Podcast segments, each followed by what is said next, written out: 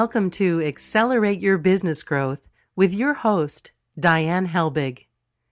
Diane is a leading small business development and leadership coach, author, and speaker who is passionate about sharing valuable ideas, tips, and techniques with business professionals worldwide. Diane brings you the world's experts and gurus in all things business, whether it's sales, structure, social media, planning, or plateauing. Guests bring their expertise and energy to each episode. When growing your business is your focus, Accelerate Your Business Growth is the show to listen to. Got a topic or guest suggestion? Let Diane know. The goal is to make sure you have the information you need to move your business forward. Thanks for joining us. Settle in and enjoy. Hello, everybody. Thank you so much for tuning in today. Our show is sponsored by Audible.com. Audible.com is a leading provider of spoken audio entertainment and information. Listen to audiobooks whenever and wherever you want. Get a free book when you sign up for a 30-day free trial at audibletrial.com slash businessgrowth. We are thrilled that this podcast is gaining recognition as a resource for business and entrepreneurs. From MSNBC's Your Business to Inc.com to a whole host of other sites worldwide, Accelerate Your Business Growth podcast is enjoying inclusion on lists of the best podcasts to listen to. This is because of the guests that we have had over the years, and um, including this year. I mean, we just it just keeps getting better and better. And we've been really fortunate that all of these folks have given of their time and their knowledge to come on this podcast and share their expertise with you, the listeners, so that you can do better things in your business. We have one of those people with us today, and that is Terry Dean. Terry went from delivering pizzas for Little Caesars at $8 an hour to creating a full time income online in 1996. Over the past 21 years, he has coached and consulted with thousands of entrepreneurs in hundreds of different markets on how to earn more, work less, and enjoy life using the power of the internet. So great to have you with me today, Terry. It's great to be here, Diane. Thank you for inviting me. Well, thanks for, for this. This is um, something that, that I know so many small business owners are interested in. A lot of them struggle with how do we really take advantage of the internet. And I know that one of the important parts of it that I also think is sort of mysterious is conversion, you know, converting visitors to customers. So, uh, can you share? I, I believe you have a formula for boosting those conversions. Can you share with my listeners what that looks like? Yes, uh, I use a pretty simple formula which I developed after speaking at a lot of internet marketing conferences and other types of marketing conferences. And at a lot of these conferences, they had a session where we had what they call hot seats and that was they'd give us like 15 minutes to 30 minutes to look over someone's website and see if there was a way that we could help them improve their conversion, improve their numbers, improve their business. So I had to come up with a way that I could do this quickly and eventually refine the formula down to the point where I could even teach this to somebody and in those conferences I could teach the the listeners in about an hour the whole system exactly how to use it. And then they could do the reviews of websites. They would barely even need me at that point. So i could teach my position out of a job at that point that's how well it's I, I, I call it the golden glove because I want you to just think of it as a hand, okay? Because your hand's always with you and it's always there as a reminder. And so when I look at a website or I look at an email or a video or anything else that I'm trying to use to convert, I look for five points that match up with the five fingers of your hand. And those five fingers are the desperate problem, unique promise, overwhelming proof, an irresistible offer, and a reason to act now. And of course, we can go over each of these five pieces and what they mean. And um, let's, I'll just start with the first one. And that one is the desperate problem. That means the very first thing I would look at, at on your website, if you came to me and said, Terry, my website's not converting the way I'd like it to, the very first thing I'm going to look for is I'm going to look for the desperate problem. And the desperate problem has two uh, components to it. The first component is, are you calling out to a specific audience?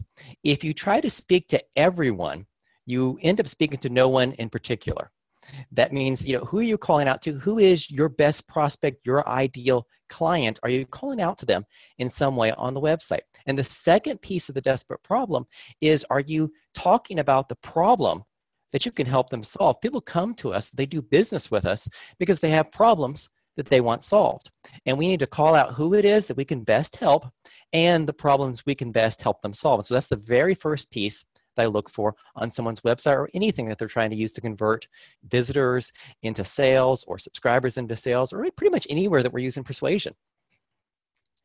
Wow, that's really great. And thank you so much for saying that when you're speaking to everybody, you're speaking to nobody because it, mm-hmm. it's so true. And so many people either want to say a whole lot of stuff or they want to be really general because they're afraid they'll miss out on someone, that someone will come there with some very specific need and they won't have mentioned it because it's maybe a peripheral part of what they do and they'll feel like they missed out on business. They do. And see, the problem is if you try to cover everything, we're not going to be able to see everything. You have to keep in mind that we, it depends on your website and what type of business you're in, but it's not uncommon to see 50% of traffic on a website to be mobile now and that's going to continually increase. If you're a restaurant, it's going to be higher than that.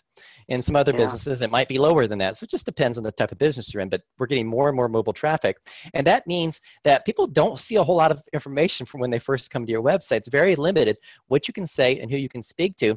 And I've seen over time, I do a lot of consulting, and my enjoyment in my consulting practice is greatly determined by the clients I attract if I'm attracting the right ones or the wrong ones. So I, and I don't know if, if you do consulting, you've probably seen the same thing, which is it only takes one really bad client to make you miserable. That's, yeah, no kidding. It's so true. And I think that's true for everybody, you mm-hmm. know, not just us consultants, but I, I think, mm-hmm. you know, from the people I've talked to, man, that, that one bad client just mm-hmm. wrecks your day, wrecks your life, makes it harder for you to really get excited about your business it is they it's basically like they just sucked all the energy out of you for exactly. the rest of the day and exactly that's so exactly right when I'm talking to someone and they're having trouble determining who their ideal client is, because again, they're trying to reach everyone, and I start, you know, in, interviewing them and asking them, who is your ideal client? Yeah. Sometimes I'll reverse it and say, who don't you want to attract? Let's see if we can ah. figure out that first. Okay, let's think about a bad client. Who don't you want? And then we can start figuring out who you do want. So that's the first aspect that we're going after is, is the desperate problem. The second aspect, which I mentioned, was the unique promise. So once we've figured out who we're going after, we're speaking to that person, we need some type of unique promise on our page.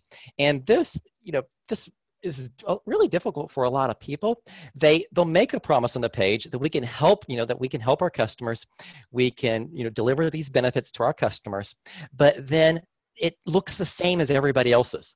The promise that they're giving is the same as everyone else. This is really difficult for clients that I've dealt with who are in professional fields, like they're a chiropractor or they're a CPA. And yeah. in those types of fields, sometimes they create their website for their peers instead of for their clients. They, they don't want to offend any of their peers. They don't want any of their peers to talk down at them when they come to the website. But you can't build your website for your peers. You have to build it for the clients you want to attract, who is your audience. And it's kind of funny. I've, I've talked to people so many times. That's why it comes back to the desperate problem. The very first question I ask everyone that I deal with is who is your customer and what can you do for them?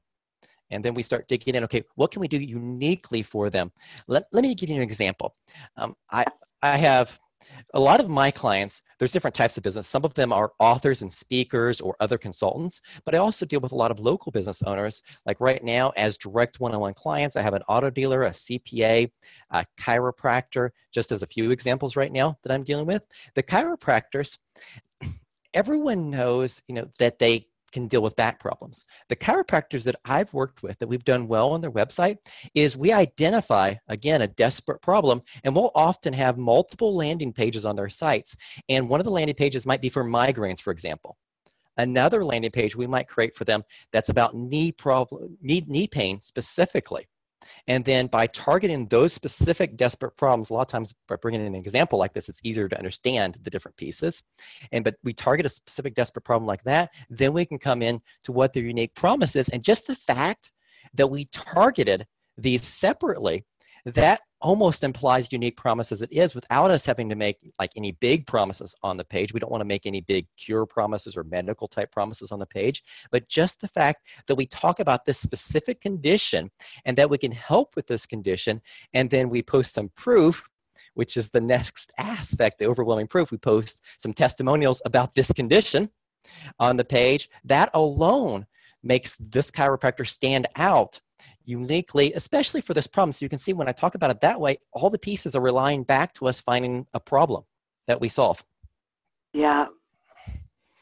Wow, that's great. Because I agree with you. I, I think it is a tremendously difficult thing for people to figure out what is unique about what they do. So that that's great.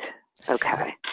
We, cool. we, can always, we could always dig in and find out what's unique about someone's business. A lot of times, here's how I do it for a lot of a lot of clients I've helped them do it is they'll often we're, we're taught to be humble. Okay, so we're, we're all overly humble and we don't want to talk about where we stand out. And when I start talking to a client and they keep telling me that they don't have anything unique about them, I ask to see any testimonials or any reviews they have of clients. Because a lot of times we can find their uniqueness in the testimonials because the, the testimonial will say, I came to such and such a practice because of X.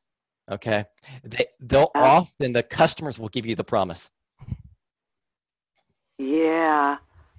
Right. That's right. Interesting. I know. I, I, um, when I, I've done presentations for where I've said you have to understand that the value and you have to understand it from their point of view. So if you don't know what it is, go ask them because they'll tell you.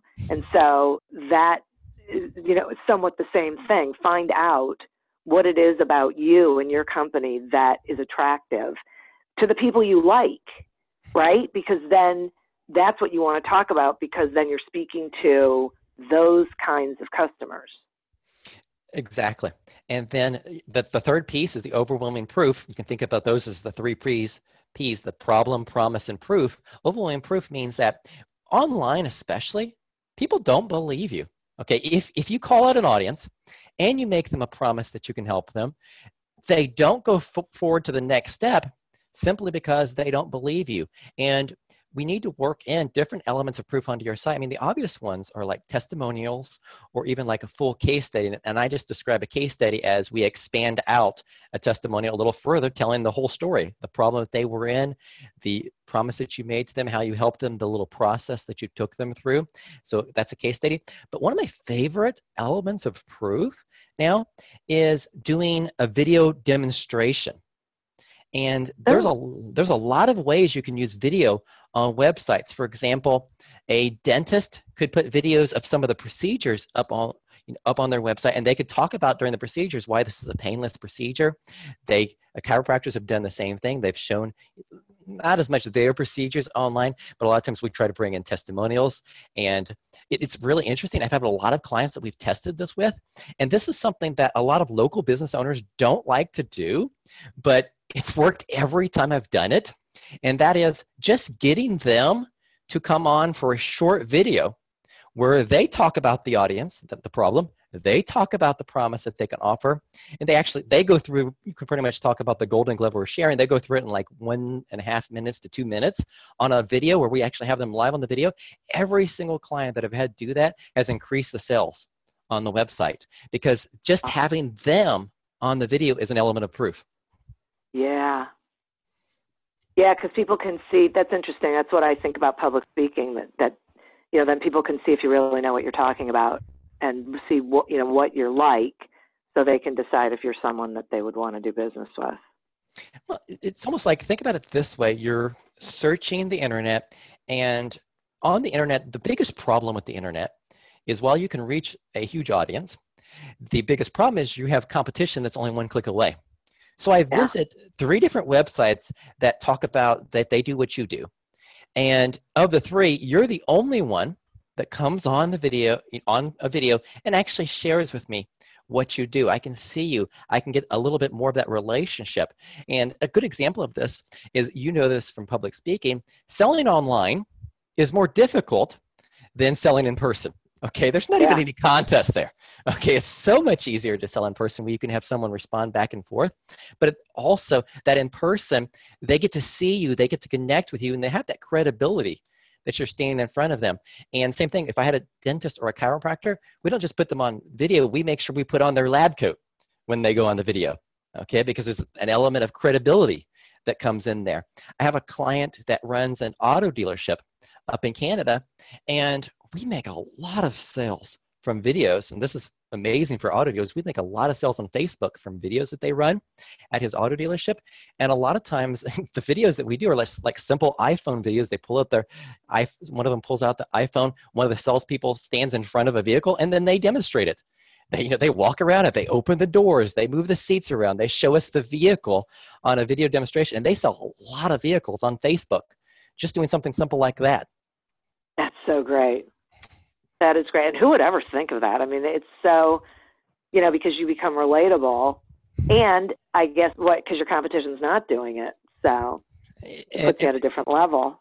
And, and this is actually funny, and this um, might offend someone who does like video services here, but we tested it in his business, in the auto dealership business, and he is much better off with it looking like a video that the salesperson just turned on an iPhone and started talking. As you need to have good audio in the video, but that's easy to create now with microphones and the aspects we have here.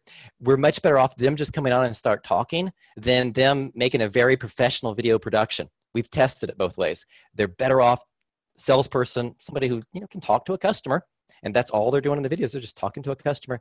Much better off than a, we'll say, a fully polished presentation, right. which people think is too slick.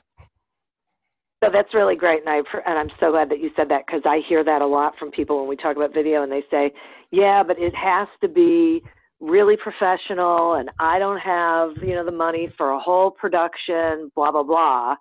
So you know, hearing that that you can just pull out your iPhone and go ahead and do it because it's even you know for some industries and for some target audiences, it makes you more connected then that that's like liberating for so many small business owners. It really is. A lot of aspects here, just think about everyone is overwhelmed with marketing, marketing, marketing, marketing. They're overwhelmed with promises that aren't true. And the more authentic you can be, the better off you are. And I mean, yeah. again, I'll mention a car. One of the videos I remember watching from the car dealer that he, he had me look at from from one of his salespeople is a salespeople salesperson just went on the video and he had like 20 coupons. And the whole point of this video was to get um, 20 women to come in and test drive some of the vans they had. And so they he actually had 20 coupons from a local hairdresser and he said i have 20 of these. You can see them right in my hands i have 20 of these. That's how many i have. The first 20 women who come in and say they want one of these you know i'm going to give it to you for you taking a test drive of one of these vans right, right here that's behind me. And we're talking like a two minute video. That's all he did. And they sold something like, uh, they sold like five plus vans from that, something like that. The wow. people, people coming in just doing test drive, just simple, getting on there and saying it, being authentic. And that's something we found really key that my the auto dealer I work with compared to other auto dealers is a lot of auto dealers um, will just say have a reputation for not being fully honest. That's how we're going to describe it. Um, he is very honest on the specials that he makes. So if he says that we're having a special at this price, then they have that special on this price on the car that they're showing. If he says, you know, we have 20 of these, they actually show it. We have these 20. This is what we have. Whatever offer he's making, they're very picky about making sure that they do exactly what they promise for their customers that come in because it they have those videos and then on Facebook especially, it gets shared around with everybody. So I mean, they they have sales videos, and one of their car salespeople even goes on the video and says, "I'm inter- I'm Facebook's favorite salesperson." Okay, I'm, I'm, I'm Facebook's favorite salesperson. So he starts the video saying, "I'm a salesperson." You know, come on down, and people share those videos at times because they've built a reputation of you know having fun and being honest on whatever specials they're saying. Yeah, having fun is a big deal. I think as well because it really shows that your authenticity if you're really um, enjoying yourself. So, so what's the fourth? The, the fourth piece is this the irresistible offer.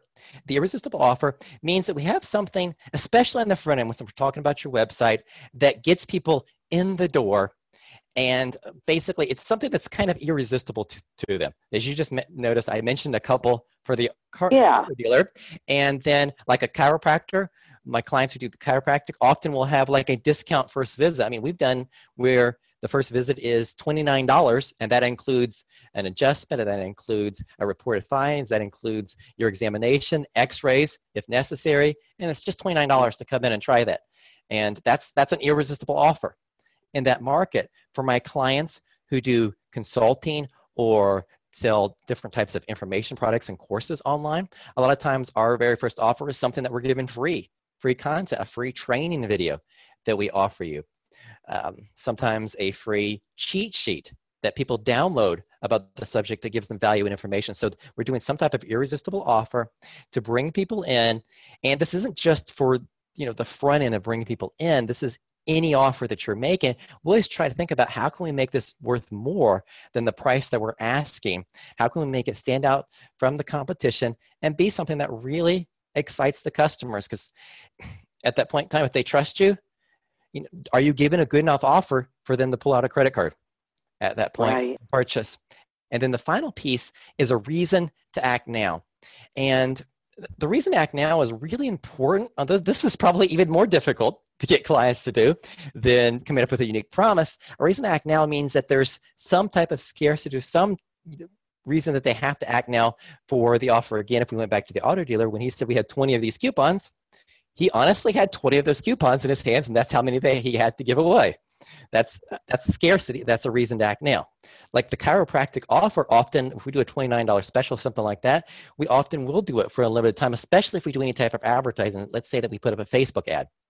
Well if we put up a facebook ad during the time we're running the facebook ad we'll be running some type of special like that to this fa- facebook ad for a specific condition as we'll talk about and there's a lot of different reasons uh, uh, one of the best ways to describe the reason to act now is that all of us like to procrastinate. I like to procrastinate. Um, the, I'm one of the people who regularly puts things in my Amazon shopping cart to buy someday that I eventually come back to in the shopping cart and delete half of them before I ever purchase them, just because I procrastinate finishing the purchase on those Yeah. types of products. And your customers do the same thing. The actual numbers on shopping cart abandonment online, I hear different stats quoted, but the reality usually runs somewhere between about 70 and 80 percent. 70 to 80 percent of products put into a shopping cart that they don't complete the purchase. Okay, Wow.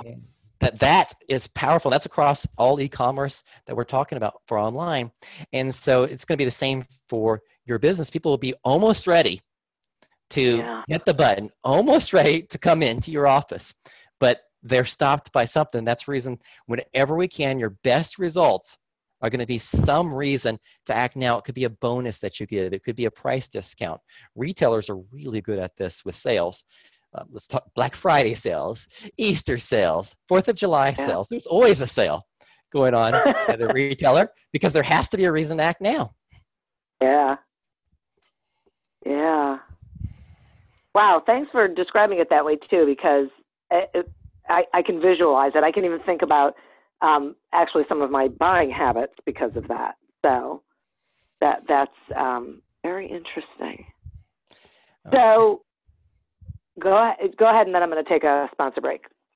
Okay, well, so just think about it. those are the five pieces in the golden glove. If your website isn't converting, it's not giving you the numbers you want, you're not generating subscribers, you're not generating sales, you're not generating leads, you're missing at least one of the five pieces. Okay. Awesome. All right, let me take a quick sponsor break. Accelerate Your Business Growth podcast is happy to be sponsored by Audible.com. Audible.com is a leading provider of spoken digital audio entertainment and information. They have over 150,000 titles to choose from, and you can listen to them on any device, including whatever you're hearing us on right now. And if you sign up at our link, which is audibletrial.com slash businessgrowth, you get one free audiobook and a one-month trial of the service.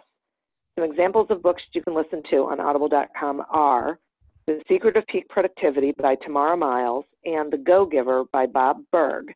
Both of those folks have been guests on this podcast.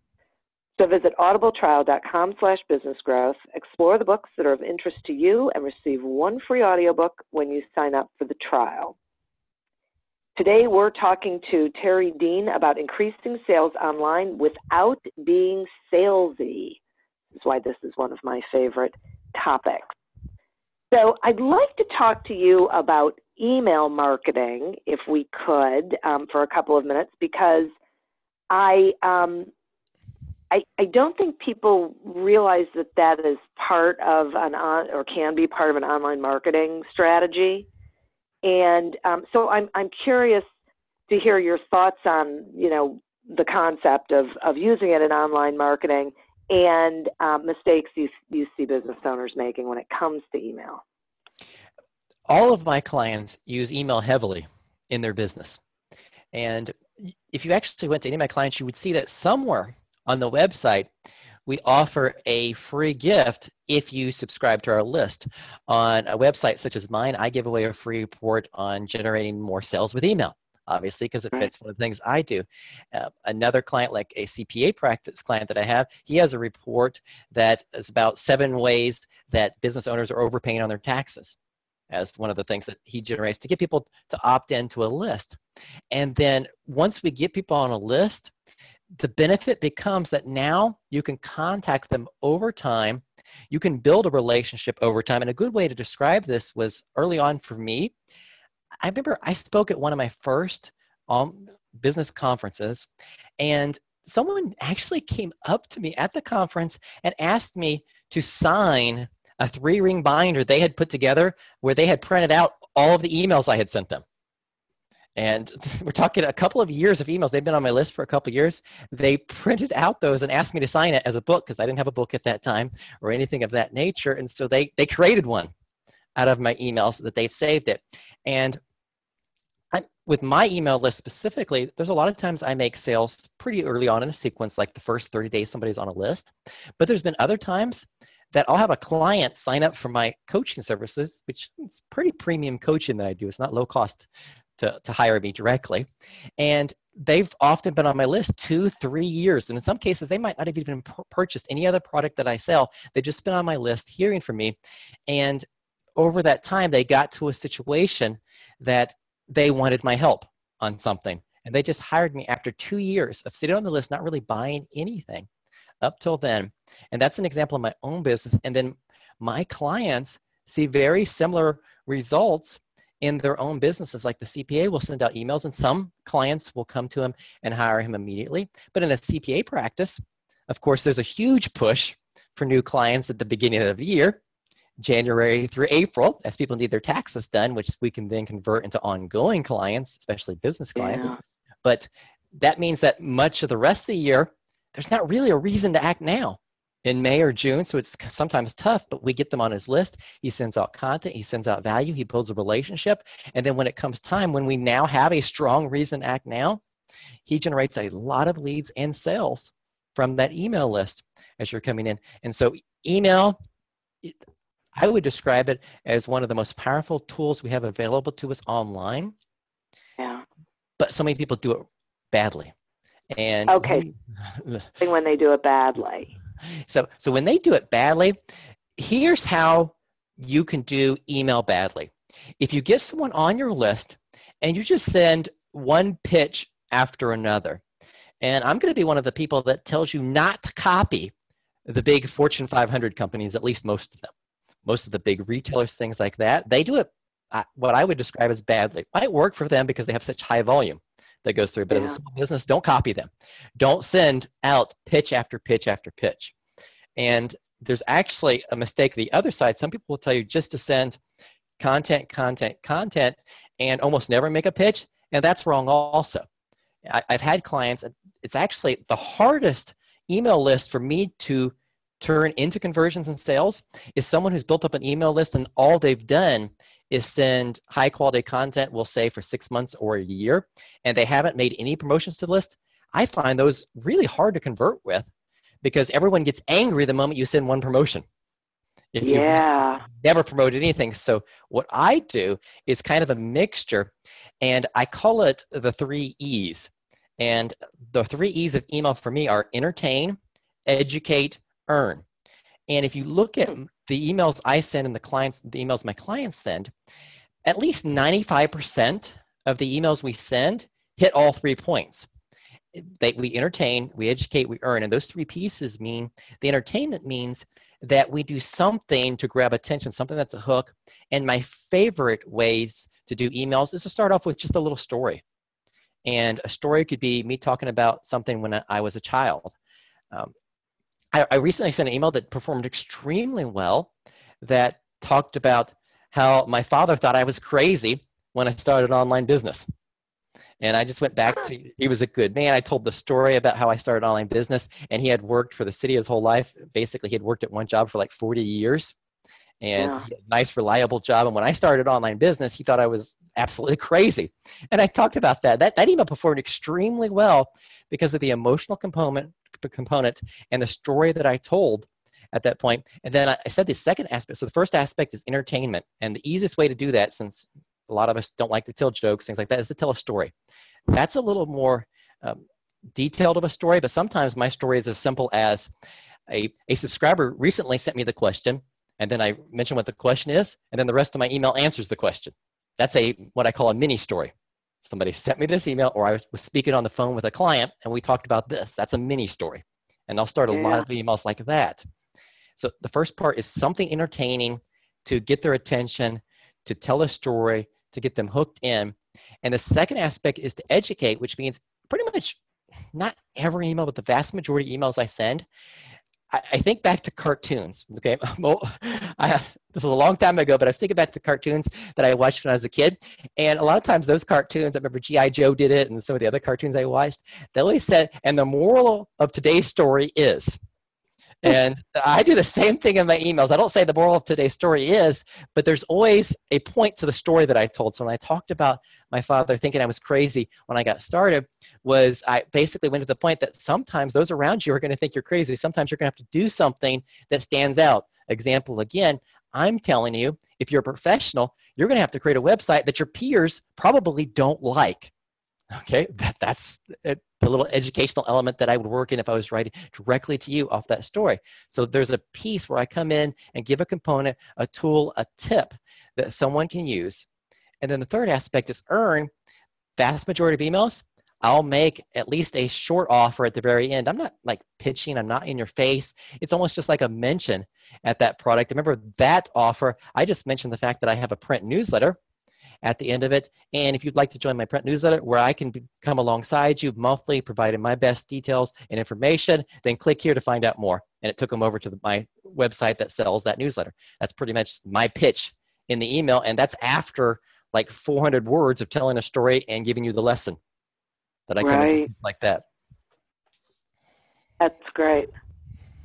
I think um, a lot of people don't do that E because it makes them feel uncomfortable and they're not thinking about I mean sometimes I think they're not thinking about the long-term strategy of you know get people to um, stay with you you know get them to continue to connect with you so that as you, like the example of the guy who took two years and then finally hired you you know then when they're ready you've built that trust and that relationship with them so you're most likely the one they're going to reach out to first.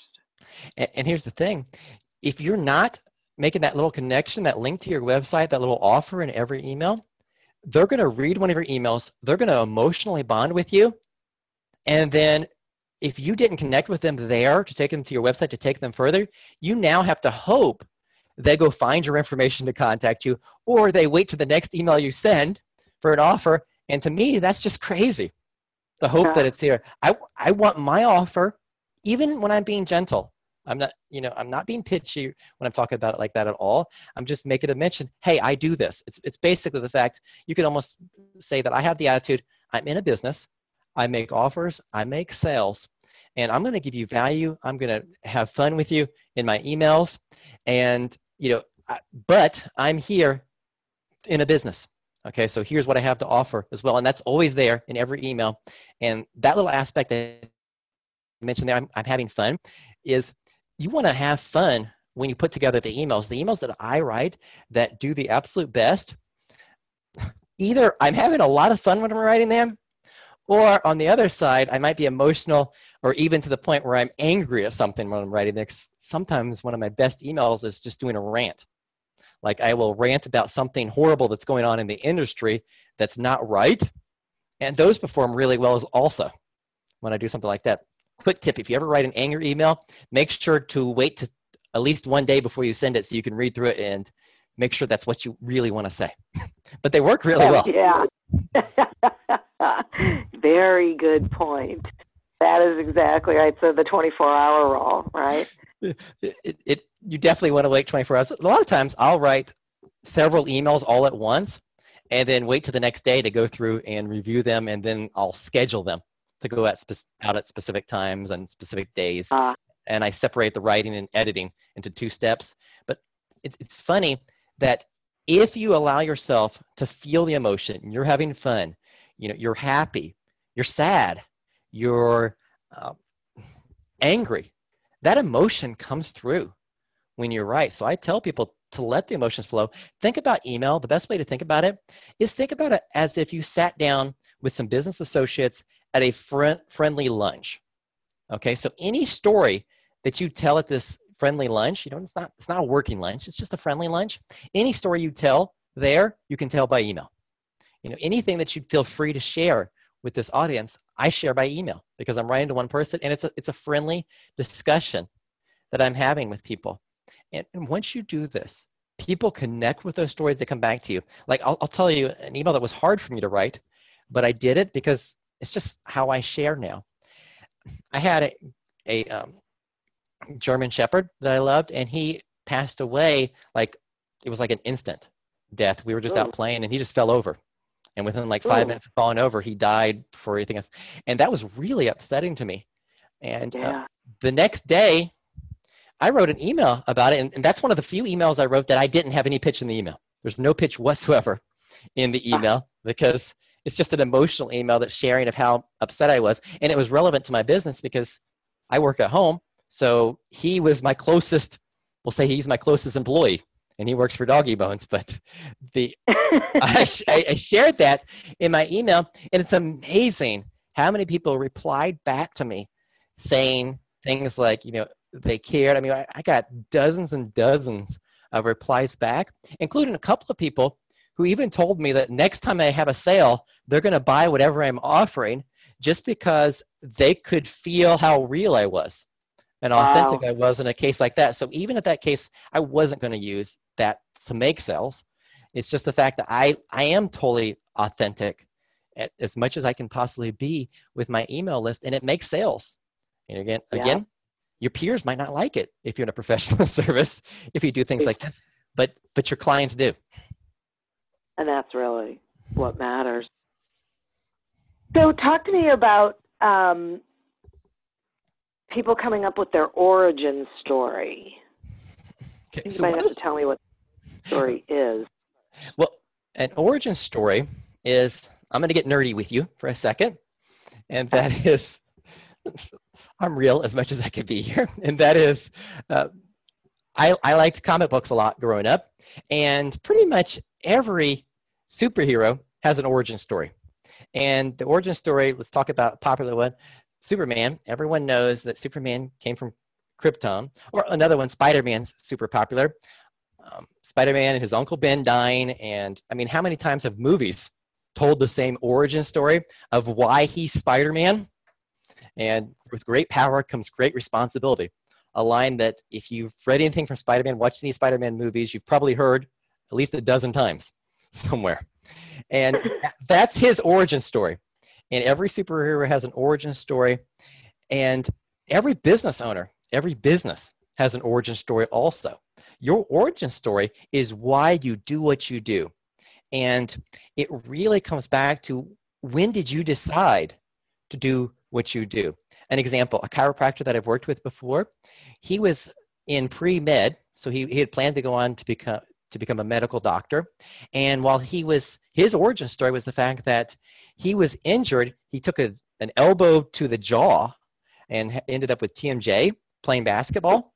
And he, he tried all the, he went to a lot of doctors. They couldn't do anything. And he went to a chiropractor, and the chiropractor was able to solve the problem. He didn't have the pain anymore. And that changed what, you know, his plans while he was still in college. So we call that an, an inciting incident. And he, in his advertising, pretty much every ad he ran, we mentioned that story somewhere.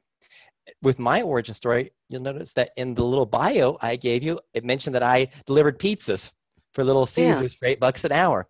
And it's funny, that's part of my origin story that I came online from that experience. And you get tired of telling a story like this if you if you speak or you do a lot of emails or videos or things like that. But i found this was specifically when i was doing presentations in front of audiences that whenever i left out my origin story i had less responses less leads less sales huh. less you know great reviews because i left out the origin story. Even if your origin story is just a few minutes long that you share it shares why you do what you do and a lot of times it can come back to the unique promise we're talking about and that is why you're different for, from everyone else and i always go into clients and we try to find what the origin story is i, I want it on an about page on their website and I like to have it in the first few emails that goes out after someone subscribes to their list. We put it on an autoresponder. Sometimes we'll have the origin story in one email. Sometimes I'll spread it across a couple of emails that we'll, we'll send out to new subscribers, letting people know, again, it's, it's being authentic and letting them know why you do what you do and why you do it differently than other people in your market. That, that's great. Thank you. I, I had a feeling that's what the origin story was, but um, I wanted to make sure. Now, you said that you set up an autoresponder so that in the first couple, is the first email or the first couple of emails that someone gets once they sign up for your um, e-newsletter, you're telling them the origin story. Yes. So that's part of the pro- your process, right? That that's part of your system for being able to connect with people in a non-salesy sort of way. It is, and I'll even say this: this is how you get past sales resistance at times. Okay. You know, the the fact is, someone they sign up for your list. Okay. A lot of people times sometimes it's difficult to get people to sign up for your list or even to go further in your website because they expect you're going to sell them and yes we are going to sell them something eventually that's our goal is to sell them something but it takes a little bit of a detour when you start telling origin story up front and it, get, it comes back to my model of email where it can be entertaining. We tell your story. You can often do it pretty quickly, and there's a story that you start with first. And then while you're telling the story, you're telling people why you do what you do. And you're also telling them that you care. For example, if we go back to the chiropractor who injured his jaw before he became a chiropractor, that also, by telling that story, it shows empathy. That he yeah. had pain. He tried everything. He was on painkillers. And when we actually tell the story, we go into a little bit more of those details. A lot of things are going to match up with the same desperate problem his clients have, his patients have. And so you tell that story, it shows that you have empathy. And people will say, okay, so that so he actually cares about me because of this story. I don't know if this other person does that. I just saw their ads. Yeah. Yeah. Totally thanks for using that as an example because that that is I'm listening to that and I'm thinking um, it it's sort of I guess slowing the process down, which I think is really valuable. But letting when when you let someone else really see who you are and that origin story, then they um, relax with you, right? That they stop feeling like you're out to, you know, you're only interested in selling something. It really feels like you're trying to build a relationship with them. I mean, it goes back to that cliche that I'm sure everyone's heard, which is people don't care how much you know until they know how much yeah. you care. And yeah. we're, we're demonstrating that in your origin story also. And a really good origin story, you face a problem or somebody close to you faces a problem.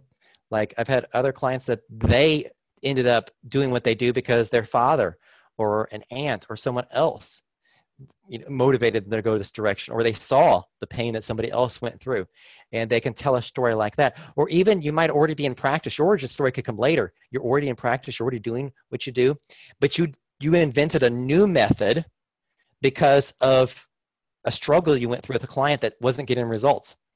For example, I, am not going to go too much detail here to mess up my client's business here, but for example, on a fitness side, you run into a client that isn't losing weight, no matter what you do, and you have to get around it in some way. You have to figure out how to make it work for them, and that can become almost like an extended origin story because this is why your methods are different than everybody else. Now, it's because what you went through trying to get results for this person. Yeah. Um, so, so, you really want to pay attention to how things are going and what's really making a significant difference because that helps tell your story for you. It really does. It, what you've done, look back at experiences. I pretty much say when you do email marketing the correct way online, you communicate with people. And when I say email marketing, a lot of clients use the exact same process that I'm talking about here in videos and audios, other things that they do. They'll, tell stories. We'll use methods like this. But I talk about it as email because that's where I've used it the longest. And yeah. when you do stuff like this, you're building that relationship and you'll end up telling your story multiple different times. You'll tell it multiple different ways. You'll tell different stories. You'll tell different case studies from clients in email.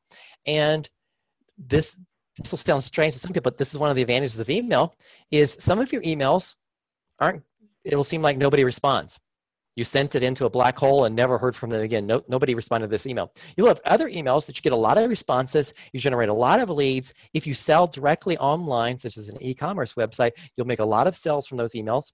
And so I just start sifting and sorting. Okay, this email didn't do well. This email did really well.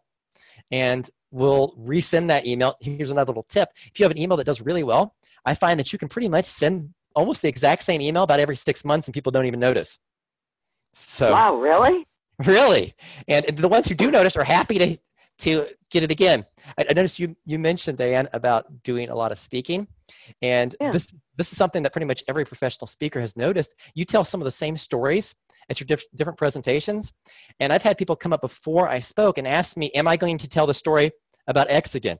Are you going to tell about the the cow again?" And they're they're wanting to hear the same story again, even though I told it last time. And it's, it's the same thing in email. They'll enjoy the email again as long as you wait about six months or more for it. And you can run it again. I have one client right now that we basically set up his specials. So his Black Friday special, his New Year's specials, different specials for every every month. He has at least like a three to five day period we run a special. And yeah. we pretty much at this point in time in his business, we run the exact same emails for the Black Friday special. We've run it for the last three years in a row. And awesome response, exact same emails for the whole thing. And the same process for every other special he has for the year. We're running the exact same New Year's one, the exact same Easter specials, exact same emails that we ran the year before, and they work just as well running it. So you're going to find that we, we send out this email, it works really well. We might resend it in six months, or I'll take it and put it back into an autoresponder sequence so all new subscribers get it perhaps in the first 30 days sometime they get this email because it worked really well. Yeah so but the key there is that it works really well. It works really well and see i'm even telling you with all the experience i have i still have a couple emails that don't work really well. They they do okay. But but they're not exciting there's not a huge number of sales coming through not a huge number of leads so not every email performs with an awesome result. But again yeah. my attitude then is i send out the email well, I can send out another email here in a couple days. I can send out another email tomorrow. I can send another one next week. Big tip with email marketing is no matter how busy you are, I tell every client that the minimum to send out an email is once a week. Because if you send really? less, your spam complaints go up pretty badly.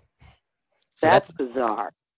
So that is the minimum because people like lose that connection with you. So I, I push hard to go at least one email a week. And then I have a lot of clients who do many more than that, like three to five emails a week for many clients. But one's like the minimum, or your response starts going down. Okay, so let me ask you a question about that because I can just hear people screaming while they're listening to this, screaming to themselves, saying, okay, seriously, I could not possibly create that much content. So, uh, how do they create good content quickly, often, in the right in enough quantity. Well, anyone who's going to be upset with it, remember for these emails, they don't have to be long. A lot of the emails, mine are a little bit on the longer side, but I'm a writer. I write books and things, so I a lot of my emails run like 500 words or more. A lot of my clients, their emails are 200 to 300 words. They're not very long for these emails. They're just a quick story, quick tip, you know, little quick offer. So th- there are a lot of short emails that we send out. And anyone who says that they can't send first this much content, the first thing I ask is, are you telling me that over an entire week, over an entire week, there's no story that you'd want to share with your spouse when you got home?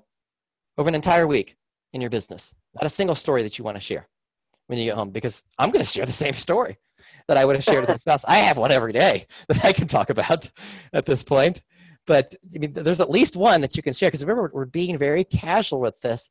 We're, you know, someone that got help, someone that got mentioned, something that somebody came in and asked a question to you directly. Here's the answer to the question because if they ask the question, other people have the same question. Those little things that's can be very quick to do. And I mean, a lot of times you write something out like this, you can write all the emails for the whole month in an hour. So you could write four emails in the next hour, hour and a half if you had the time to do this. Let's take a different approach though.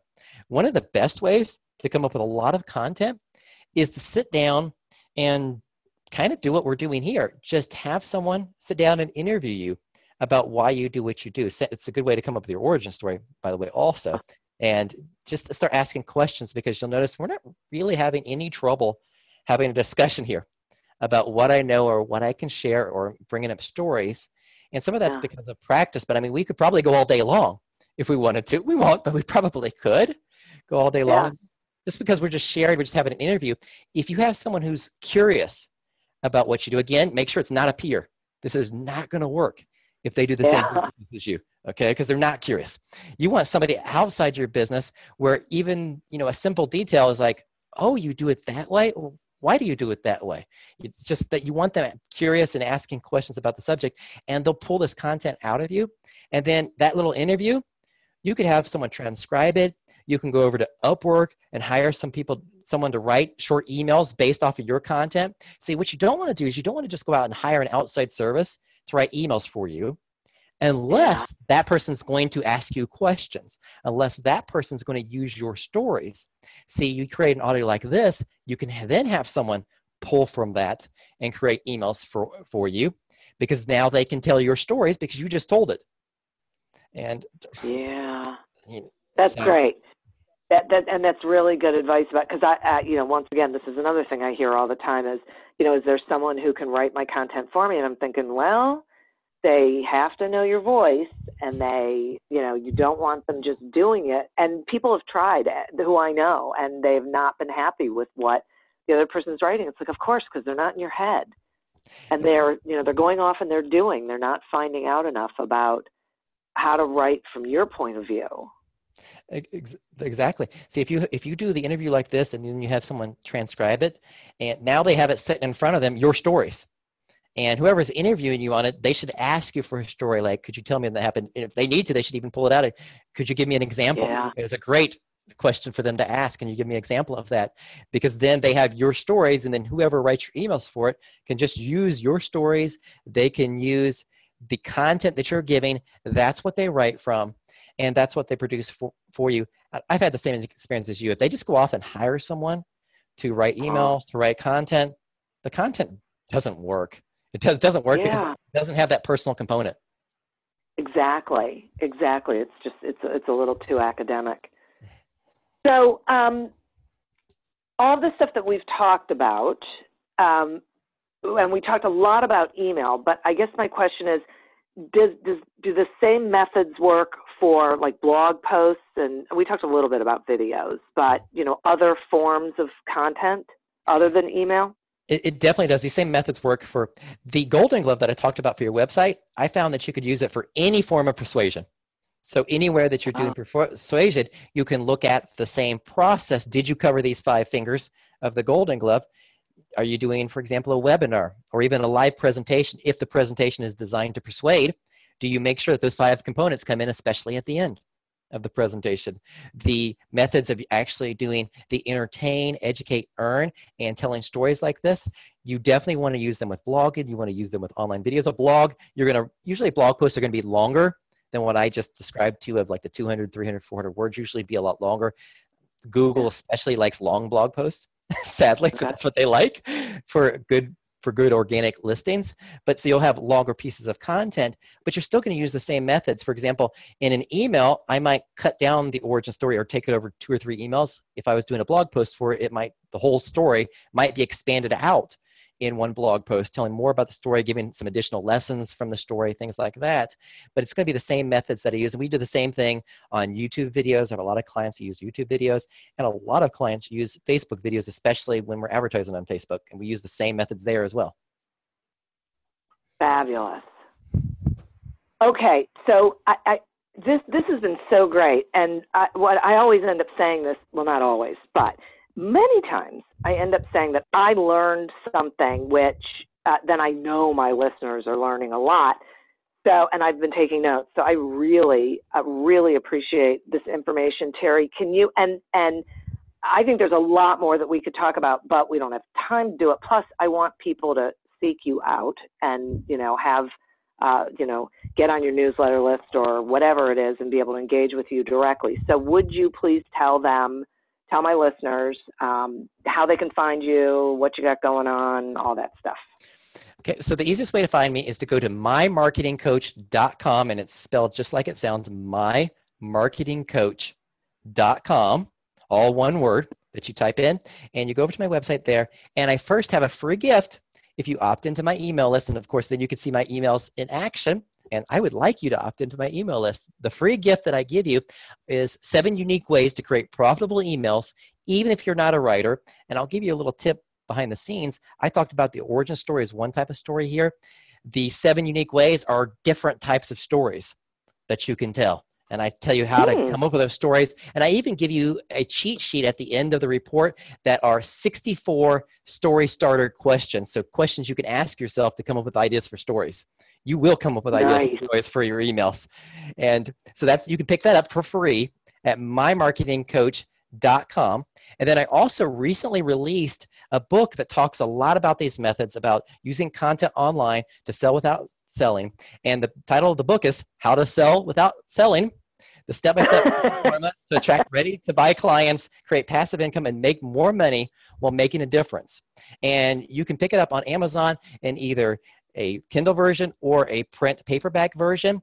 And the easiest way to get to it is to again type in my domain name, mymarketingcoach.com, and just add sell to the end of it, S E L L. And that'll take you over to the Amazon listing. You can see the reviews, you can see how much people are enjoying it. And it really goes through and it gives you a lot more detail about everything we talked about here. Oh, that's great. Thank you. And congratulations on the book. Um, and and thank you so much for offering all the stuff that you do to not only my listeners but to the people who sign up for your newsletter. It's really awesome. Um, so thanks for spending this time with me, and uh, thank you, my listeners, for um, tuning in and spending some time with us learning about how to not be salesy but grow your business online. Uh, and I'd like to thank our sponsor, audible.com. Get your free trial and a free audiobook by going to audibletrial.com slash business growth. Continue, please, to be prosperous and be curious and try new things. Uh, and until we meet again on another episode of Accelerate Your Business Growth, goodbye and good day. Imagine how fast we could solve the world's biggest problems if more SaaS startups would gain traction sooner. Welcome to the Tech Entrepreneur on a Mission podcast. This podcast is dedicated to sharing experiences from B2B SaaS CEOs who are going above and beyond to deliver change that is noticed. You will hear their secrets and learn what is required to build a SaaS business that the world starts talking about and keeps talking about, and how to overcome the roadblocks to do so.